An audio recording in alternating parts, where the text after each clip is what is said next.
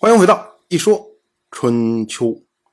鲁国第十九任国君鲁腿进入在位执政第一年，本年春天，周历正月，鲁腿正式继位，成为鲁国的国君。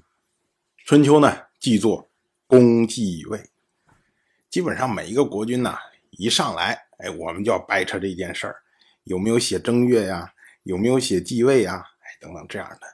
可是我们要注意的呢，从鲁腿的父亲，也就是鲁兴开始，就是公继位。到了鲁腿这一代呢，鲁腿虽然是依靠政变被推立上来的，但是呢，这个政变发生之后，在鲁国国内啊，波澜不惊，没有发生什么混乱，所以呢，鲁腿他在政变之后，哎，他就自然而然的就。继承了鲁国国君这个位置，所以呢，他是正式继位的国君。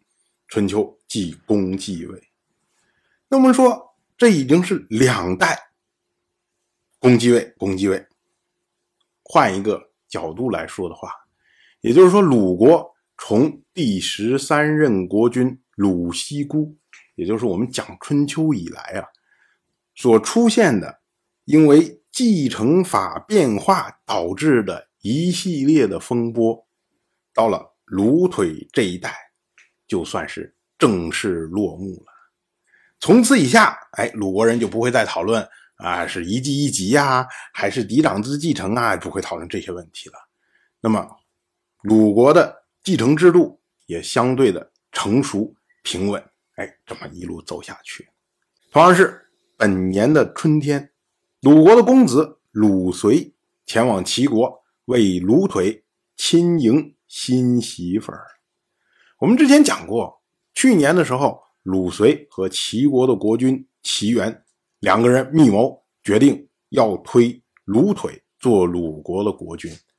当时呢，齐元希望得到的是一个和齐国友善的鲁国。那么现在呢，鲁腿上位了。鲁随马上就和齐国联姻，就是为了向齐元表达说：“你看，您希望办的事儿，我可没敢耽搁。但是呢，这个事儿啊，办的有点太急了。我们要注意，鲁国的先君，也就是鲁腿的父亲鲁兴，他是去年二月去世。古人讲究所谓。”三年之丧，我们之前讲过，三年之上讲的是头尾三年，少的时候呢是二十五个月，多的时候呢是二十七个月。可是如今呢，鲁兴去世刚刚十二三个月，那这时候鲁腿他还是在服丧期间呢，你怎么能着急的娶媳妇呢？这个不合礼数啊！所以呢，鲁随这个行动，就在某些地方受到别人的指责。可是我们要注意啊，春秋对鲁随做这一件事情的态度。我们知道春秋他在记录说某个公子，当他恣意乱为的时候，春秋呢就会把他公子这个代表地位的称号抹掉，只称他的名字。可是鲁随呢？他虽然让国君让鲁腿在扶丧期间娶妻，春秋仍然称鲁随为公子随。这是为什么呢？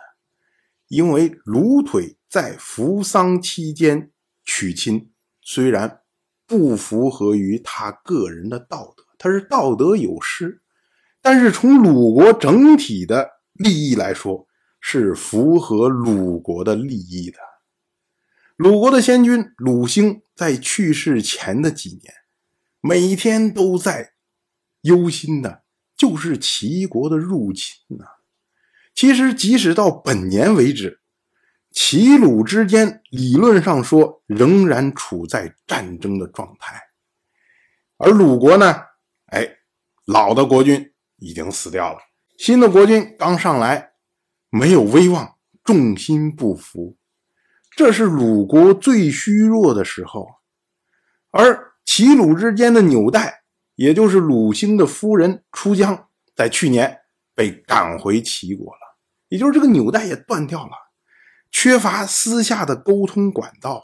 如果这个时候齐国突然之间，哎，又不知道犯了什么毛病了，要来攻打鲁国的话，那鲁国靠什么来抵挡啊？